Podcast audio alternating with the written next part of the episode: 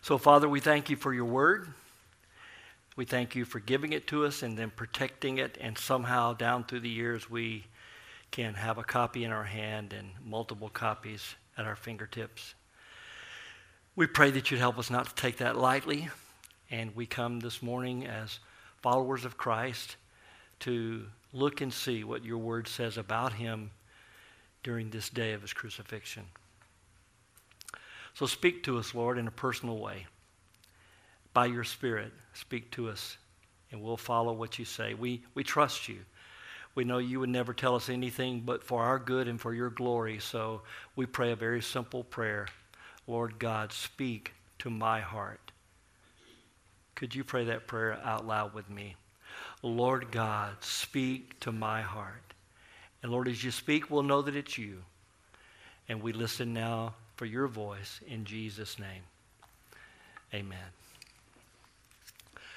For the last three weeks, we've been on a series that we entitled The Road to the Cross. You'll remember that, uh, well, maybe you won't remember, but I remember preaching to you on the triumphal entry and, and what happened when Jesus came into the city. And then Johnny preached on the upper room. And then last week, we went to the garden. Uh, I stood last week and I had my notes like this, and, and I didn't say a word. I just started reading. And, uh, and sometimes I'll ask KK what she thinks, and I hope she'll tell me the truth. And she said, You know, the only thing was you just started reading. You didn't tell anybody you were reading something, and you just started reading, and then you just kept reading. And I'm glad we didn't have too many guests that that might think you always stand up and read your sermons. you know, so I don't usually stand up and read my sermons, but but last week it was just so capturing to me to make sure I tried to get every detail I could because I've grown up going to church and I've heard the Bible taught and I've read through the scripture myself. But if someone asked me to describe the details of the garden, I might could get, you know, 60, 70% of it, but there were other pieces that just fascinated me when I looked at all four Gospels and tried to bring it together. Today, I'm not going to read quite as much, I don't think, but I have tried to look at what the four Gospel writers say about the cross. If I ask you today, just, just describe to me what happened on that day that's called Good Friday, and we all struggle to know why we would call it good. It didn't look good for Jesus, but it's the beginning of the good news for us when he died on that cross. And when we look at that cross and someone said to you, Can you explain the details of that day?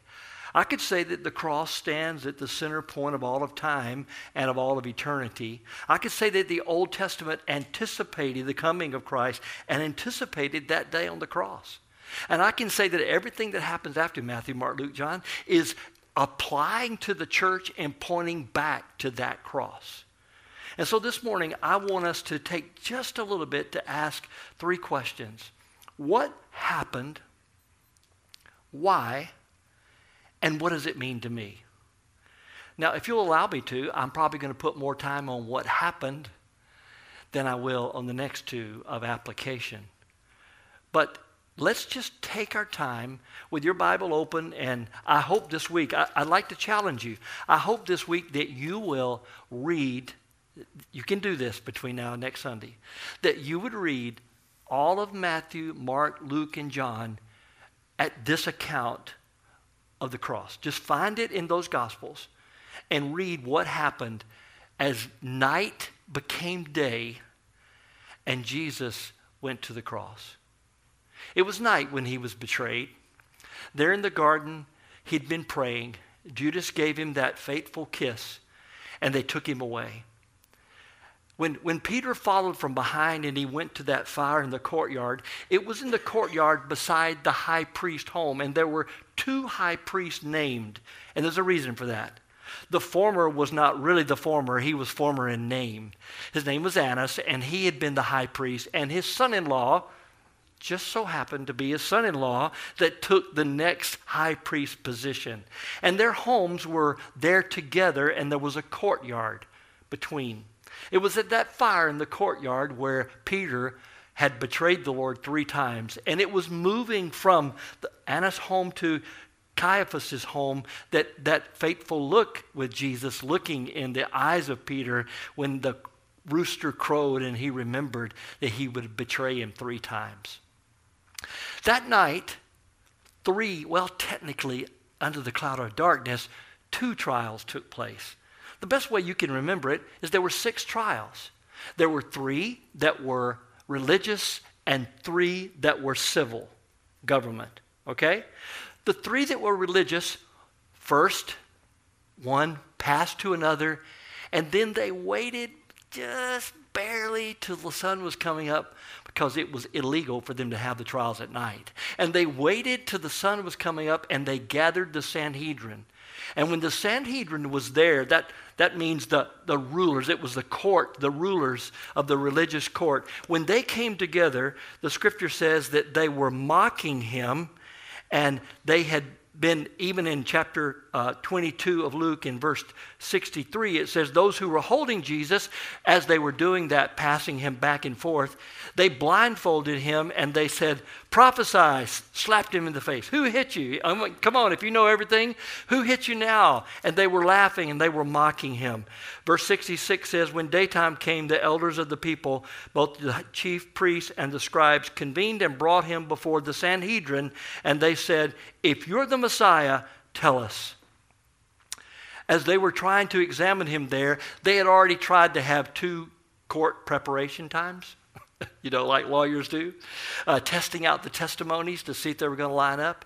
And they kept trying to bring in people that would accuse him, and they just kept getting confused, and it wasn't making any sense. And finally, the high priest got him to admit that he really was the Son of God. And when he did, he tore his robe and said, There you go, you've got blasphemy. So we've got charge for him now. And so before the Sanhedrin, remember, third, third religious tri- trial that Jesus encountered, he was accused of blasphemy and he accepted it, quoting from the Old Testament, telling them that the Son of Man had come and that from now on they would see him seated on the right hand of the power of God. So they had the charge. But there was nothing they could do with the charge because they were not really in charge of Jerusalem. No pun intended, all right? They couldn't bring about any kind of punishment because they were under Roman rule. And so they had to take their religious charge and take it into the government of accusation to bring punishment to Jesus. I have to believe that Pilate probably wasn't happy still having his coffee when this ruckus takes place and they're bringing Jesus over to accuse him so that they could get the government to help them remove him. And as he came, he went before Pilate, and I don't know if you have little marginal notes in your Bible, but here you've got a marginal note Jesus faces Pilate. Then you go up to verse 6 and it says Jesus faces Herod. So let's talk about those. First, he was before Pilate. And Pilate is the one that is repeated not only in the book of Acts, but in the Apostles' Creed. I mean, his name comes up again, right? I mean, so this is an important part of us remembering people who are the players. Now, can I, can I hit pause here for a second and say some of you have seen Easter plays? Uh, I, I've, I've been a part of a church that's put on plays at Easter and I've, I've listened to the scripts and I've watched the players and I, have seen what happened. And I've, I've, tried to make sure that those plays that I remember were really biblical, you know, to go back and check and see what happened. But you remember Pilate can take a big role in an Easter drama because he takes a big role here. He's mentioned in all of the Gospels, mentioned again in the proclaiming of the Gospel in the book of Acts, and he's mentioned repeatedly in church history because he was the one who thought he was in charge, who was the puppet that God was using because there's this delivering over the Jews delivered him over to Pilate. Pilate delivered him over to Herod. Herod delivered him back over to Pilate. And then Pilate delivered him over. Well, I'm getting ahead of myself. All right? So here we are. Pilate says, So tell me, are you the king of the Jews? Notice if your Bible's open to chapter 23.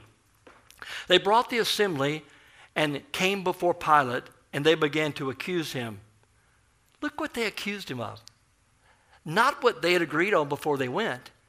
And I guess as they were walking over, they were going, Pilate won't buy this, you know?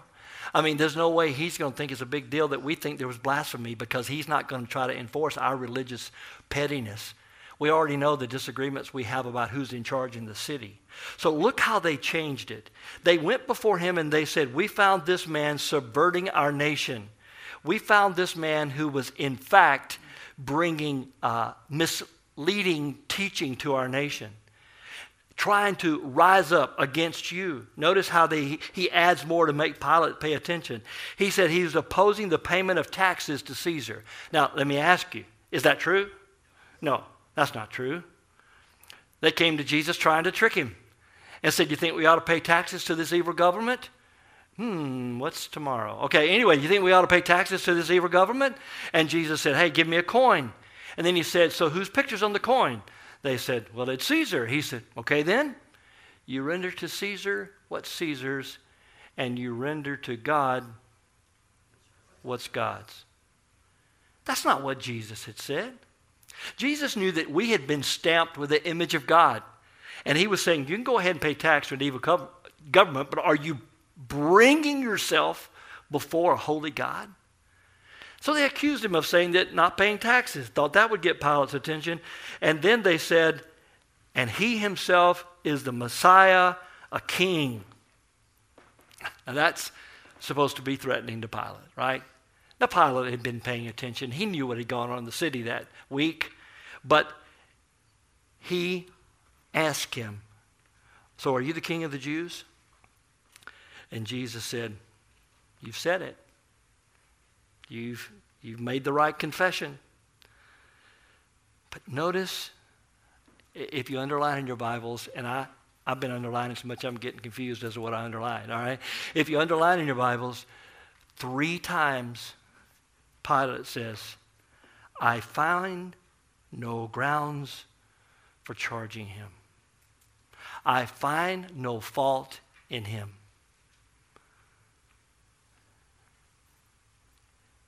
They kept insisting, the scripture says. They stirred up the people and they, they, they then said, Come on, he's been causing trouble throughout Galilee, even to here. And Pilate thought, Finally, they gave me a way to get out of this because they said that he was a Galilean. So, verse 6 says, When Pilate heard that this man was a Galilean, he remembered that he was under Herod's jurisdiction, and he sent him to Herod because he was also in Jerusalem during those days. See, they expected, and they were not disappointed, that during the Passover season, the city would be running over with people. They knew that the Jewish people didn't like the Roman rule. And so they'd brought extra soldiers and they had extra presence in the city. But Pilate and Herod didn't get along. Uh, they had had conflict, and I can't imagine a governor not getting along with the president, or, you know, you, you get the picture, right? I mean, so they had had governmental conflict, and Pilate didn't send him over to Herod because he thought it was going to work out well. He was dodging, all right? He was doing the good political dance. And he said, Send him over there. And when he got to Herod. Notice what the scripture records, in, in Luke at least. You, you see where it says, Herod was glad to see him. now, why was he glad to see him? He'd been trying to see him. He'd heard all about his miracles, and, and he had actually sent word and invited Jesus, and Jesus had not come because he wanted to see this one he had heard all this stuff about. And so when he got before Jesus, he wanted to see him. He heard about him, hoping to do some miracle, and he kept asking him questions, but Jesus did not answer. Why? Like a lamb before the shearer. He would offer no defense, he would offer no objection. The man of sorrows took himself without trying to defend himself. The scripture says the chief priests and scribes stood by vehemently accusing him. And Herod, with the soldiers, treated him with contempt, mocked him, dressed him in a brilliant robe, and put it on his back and sent him back to Pilate. That very day, Herod and Pilate became friends. You could put in parentheses again, all right? They, they were reconciled back to each other. Previously, they'd been hostile to each other, but they found something to agree on, okay? That they were both having trouble with the Jewish people and this leader called Jesus of Nazareth. So now you see Jesus, one, two, three religious trials. Now you see him before Pilate, one, before Herod, two, and now back before Pilate. When he goes back, he's been mocked, he's been beaten some, not the final beating, but he'd been beaten some, and he stumbles his way back into Pilate's presence for the second time, the third trial. And the scripture says that Pilate called together the chief priests and the leaders of the people, and he said to them, You brought this man as one who subverts the people, but in fact, after examining him in your presence, here's the second time he said it I find no fault in him. I cannot find the fault of the things you're accusing him of. Herod hasn't either. He sent him back to us. Clearly, he has done nothing deserving of death. I'll just have him whipped and release him.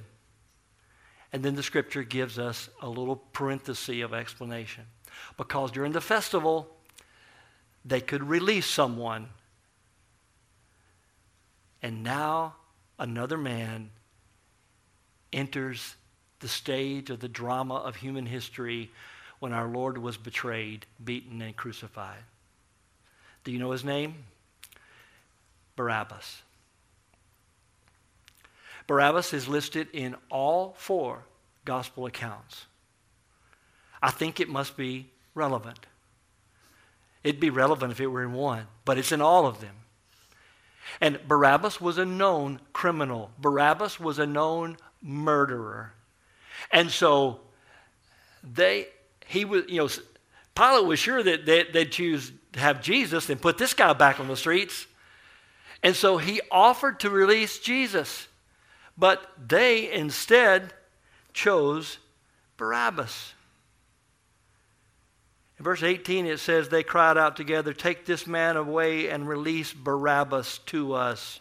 He'd been thrown in prison as an as a act of rebellion and taking place in the city, and he was a murderer. Pilate wanted to release Jesus. You see that? He wanted to let Jesus go. So he addressed them again, but they kept shouting, Crucify him, crucify him. A third time he said to them, Pilate did, Why do you, this man has done no wrong? I find in him no guilt, no grounds for the death penalty. Let me just whip him and release him to you. But they kept up the pressure. They cried, Crucify him, crucify him. And as Pilate was saying, What should I do? Why should I do that? I think it's Matthew that records when Pilate washed his hands publicly for them to see, symbolically saying, I am innocent of this man's blood. That's why we have the saying, Did you wash your hands of this? He washed his hands publicly, declaring he could not condemn Jesus to death. He didn't find the fault. And what did the people on the streets shout? Do you remember? Let his blood be on us and on our children. This morning, I almost wish we could dim the lights and you could just feel it for a moment. Crucify him, crucify him. Let his blood be on us and on our children. Crucify him, they cried. And Pilate trying to deal with a riot. The scripture says, interesting wording, he handed Jesus over to their will. He delivered him over to their cry. Now, do you know what happened before Jesus started up the road to Calvary? They beat him. They beat him with a whip. Historians tell us that it was laced with rock and bone. and that as they hit him 39 times because 40 would they, they can't cross that line so they always stop one short in case somebody was miscounting. I'm, I'm not making fun of it. I'm, I'm trying to get you to feel the moment. They took that 39 times so it doesn't make a mistake and they beat him and his back was just totally ripped there's no movie that, there's no picture, there's no artist rendering that could make us feel what Jesus felt just in that moment of being beaten for our transgression. And then he started the walk. It really wasn't that far. It was outside the gate to the place of the skull called Golgotha, Mount Calvary. I've seen those that tried to show he carried the whole cross, and I've seen those that showed he carried the cross beam and someone else had taken the I, I'm not really hung up on what he was carrying, but it was the cross he was carrying, and he'd been beaten so much that he couldn't carry it. Now, another name is introduced to the scripture Simon the Cyrene modern day Libya. He was in the city, probably of Jewish background, in the city for the festival. He'd made his way there like others do when they go to the city to celebrate, whether it's Jerusalem or whether today in Mecca. The festival called the people to come, and Simon did. He was there 80% sure he was black, but 100% sure he wasn't lily white. Okay? He was African descent, possibly Jewish mixture in his descent, and you can determine if there's anything significant in who God placed in Jesus' path that day. But when he couldn't carry the cross because he was beaten so badly, they grabbed Simon and threw him there at the feet of Jesus and told him to pick up the cross and carry it. A great multitude followed, it said. Yesterday I was discussing this sermon with two couples, close friends of ours. I said, what, what hit you on that day of the crucifixion?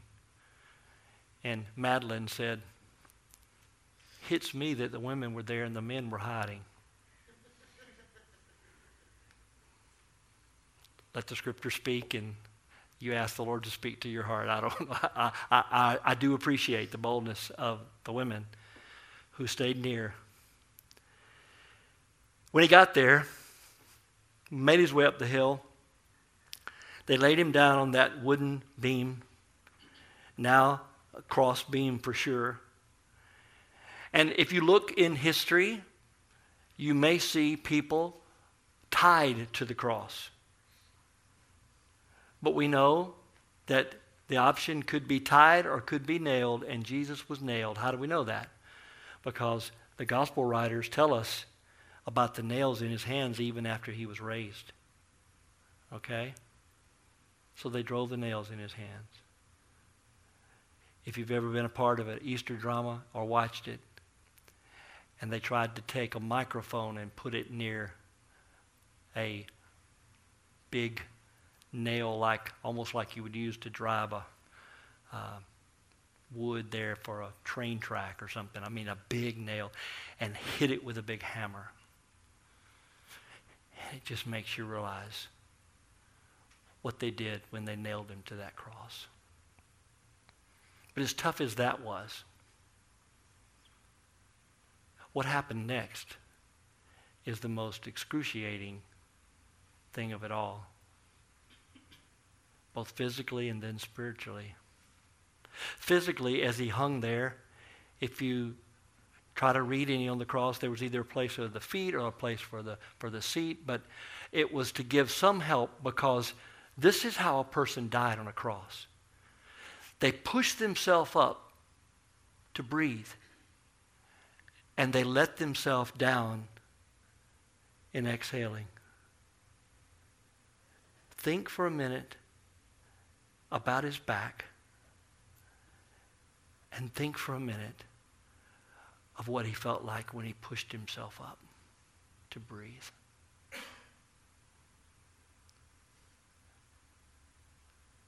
Spiritually, the Father laid all of our sin on him. And for the first time, who said, I only do what the Father says do, I only go where the Father says go, says, My God, my God, why have you forsaken me? Because Jesus, our high priest, experienced the separation that sin causes in our life between us and the Father when all of the sin of the world was laid on him. And then he cried, It is finished. In the original text, it's one word, tetelestai. It was a word that would be used to write across a bill when a person had been charged something. And when they paid their bill, you would write across it tetelestai. It is finished. It is paid in full. And he said, Into your hand I commit my spirit. And he hung his head. And he died. They knew that the next day was the Sabbath. They wanted to hurry along the process because it could take hours, if not days, for a person to die, depending on what they were like before they were hung there. So the soldiers came by and they were going to break their legs. You may have wondered why were they going to break their legs? Remember the picture I told you. They knew if they couldn't raise up and get breath that they'd die much sooner. And when they came to Jesus, they saw that he was already dead. So they didn't break his legs, fulfilling the prophecy of the Old Testament that his bones would not be broken. And they took the spear and they pierced him in the side, and from his side ran the water and the blood. And they knew enough about physiology that I don't know that explained to them that that was the sign he was truly dead. Later he would say, Thomas, reach here, touch me in the hands, feel my side, and believe. They took him down from the cross to get him buried before the sun went down. It was late in the day, and Joseph of Arimathea, who was also a part of the tribe that had condemned Jesus, but he had not, and he had followed along to see what was happening. He had, he had asked for permission to take his body, and so Joseph took his body down, and I love the little note that John records in his gospel.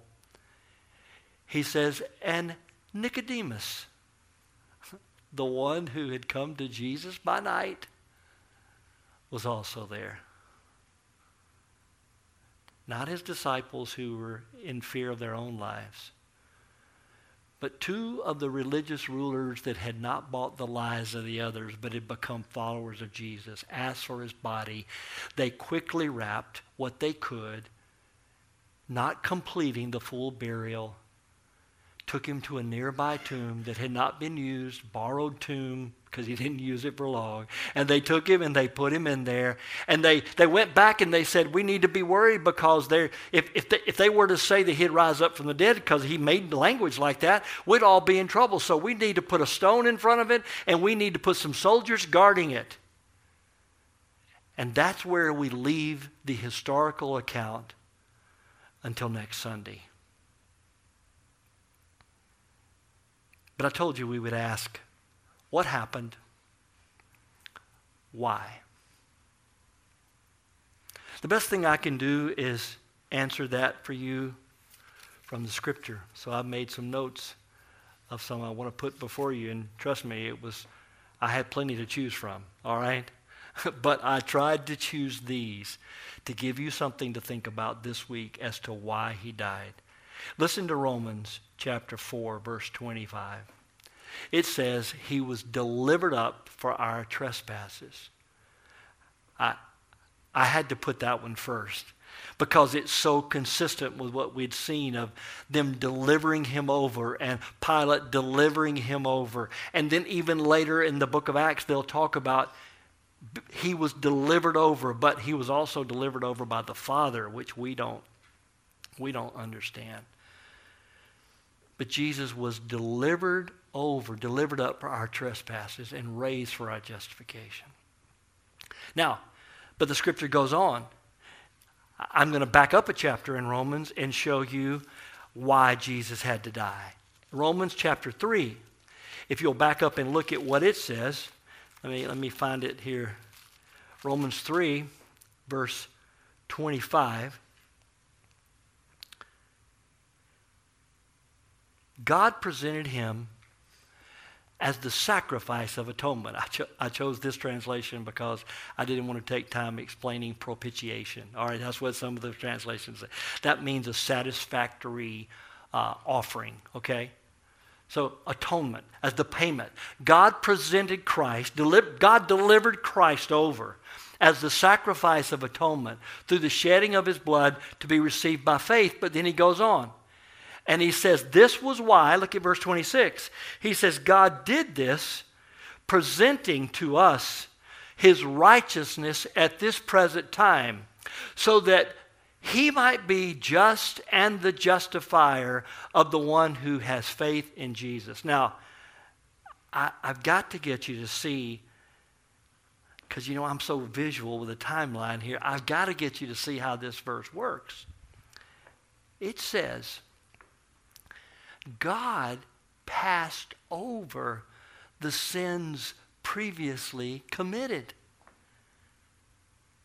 Not demanding in his holiness to wipe out the human race as his holiness deserved, but God allowed sacrifices and even prescribed foreshadowing sacrifices of Jesus. And God passed over those sins previously committed. How can he do that? Because God is not a time creature. God sees all of time. We see, you know, maybe a minute at a time. And how quickly we forget yesterday. But God passed over the sins previously committed that at that cross, he could be two things just and justifier. He could be righteous and the one who makes righteous. So I ask you, why did he have to die? Because the holiness of God demanded payment for sin, and God passed over those sins previously committed. So at that cross, God could be the one who was justifying us. How had the Old Testament said it? Listen to Isaiah chapter 53. Isaiah 53 says, He was pierced for our transgressions, He was crushed for our iniquities. The punishment that brought us peace was on Him. And by His wounds, by His stripes, we are healed. Why did He die? For our transgressions, for our iniquities. Listen to what Isaiah said All we like sheep have gone astray. Turned every one to his own way. But the Lord has laid on him. Who is the him? Jesus. The iniquity of us all. Let me, let me show it to you this way. Just pretend that this is the book of my sin, written in microfilm, okay? It, it would take a lot of more pages and a lot of tiny print to get it all in there. This is all the sin of my life. God looks at me, and he can't have a relationship with me because of my sin. Pastor Gilbert, like a sheep, has gone astray. He turned to his own way. But what happened?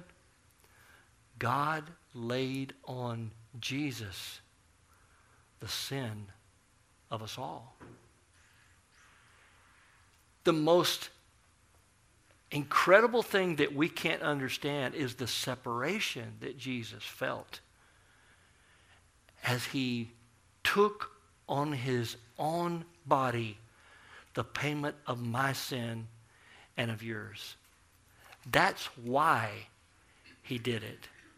But there's a third question what does it mean to me? Well, Let's go back to Romans. I could have gone a lot of places, but I decided to do it in Romans. Romans chapter 4. Paul has given an illustration about Abraham and how Abraham believed God and God declared his trusting as righteousness. And so the scripture records it this way This is why it was credited to him, Abraham, as righteousness. And the words, Paul quotes, the words it was credited to him was not written for him alone. Why did God have that recorded? Well, the next verse explains it. But also for us, to whom God will credit righteousness for us who believe in him who was raised, Jesus our Lord, raised from the dead. Do, do you get it? It's the great exchange. We bring him our sin. He gives us his righteousness.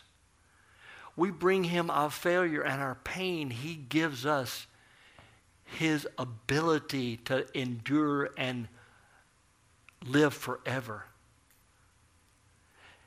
How do you get it?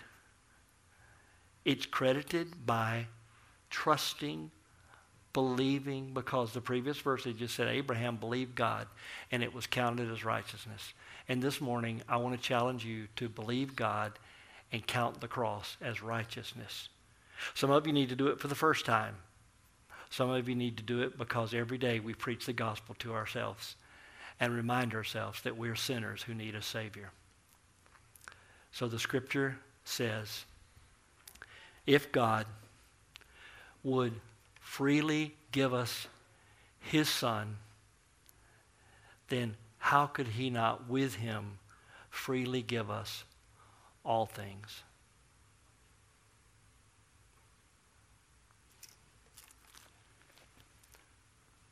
On my very first overseas trip, I had to get a passport to do it. I remember it. I went on a two, two reasons. One for a meeting, but on the way to that meeting, we traced the steps of Martin Luther. And we were making our way through what was then still uh, East Germany. There was a wall, it was communist at the time.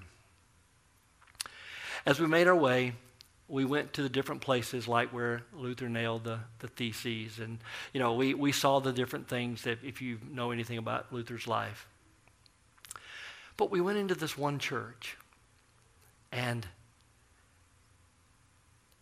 the leader, who was from Germany, the other side, knew so much history, and he said, For those of you that remember anything about the Reformation when they started trying to say the Bible could be read by everybody, uh, there was a break with Roman Catholicism because they, they felt like they could all have personal faith and they could know the Scripture.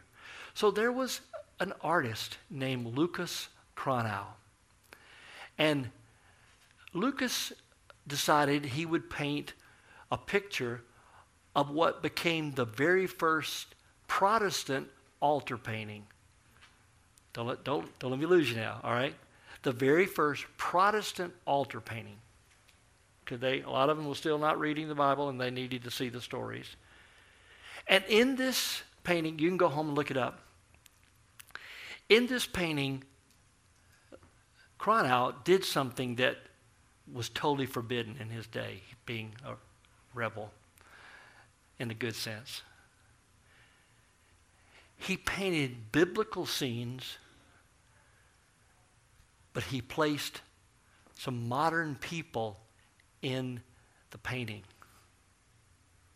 He had the scenes of Jesus fulfilling the prophecies of the Old Testament. Then he had the scene of Jesus hanging on the cross.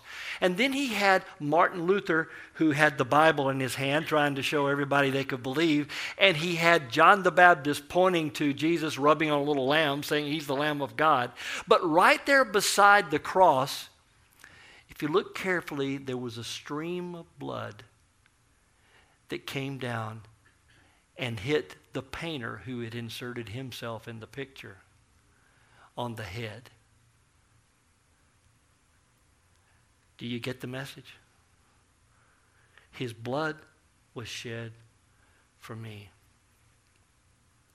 This morning, I'd like to ask you in prayer, as we pray in a moment,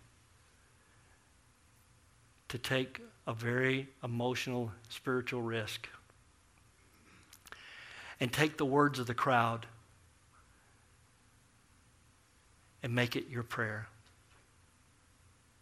for an entirely different reason. Let his blood be on us and on our children. Would you pray with me? Lord, we know that Jesus shed his blood to make us right with you. We know there's nothing we could do, no goodness in our lives that we could ever offer to pay for our wrong. So we thank you that you were willing to give your Son, your only begotten Son, your one of a kind, unique Son, the infinite God man Jesus, that you were willing for him to go through that suffering and go through that pain and experience that separation to pay for our sin. So our hearts cry out, Hallelujah, what a Savior. And our hearts cry out, let his blood be on us and on our children. We know that we're responsible for our sin, putting him there. But, oh Lord, would you let his righteousness be applied to us because we trust in you and we believe. And this is our prayer in Jesus' name. Amen.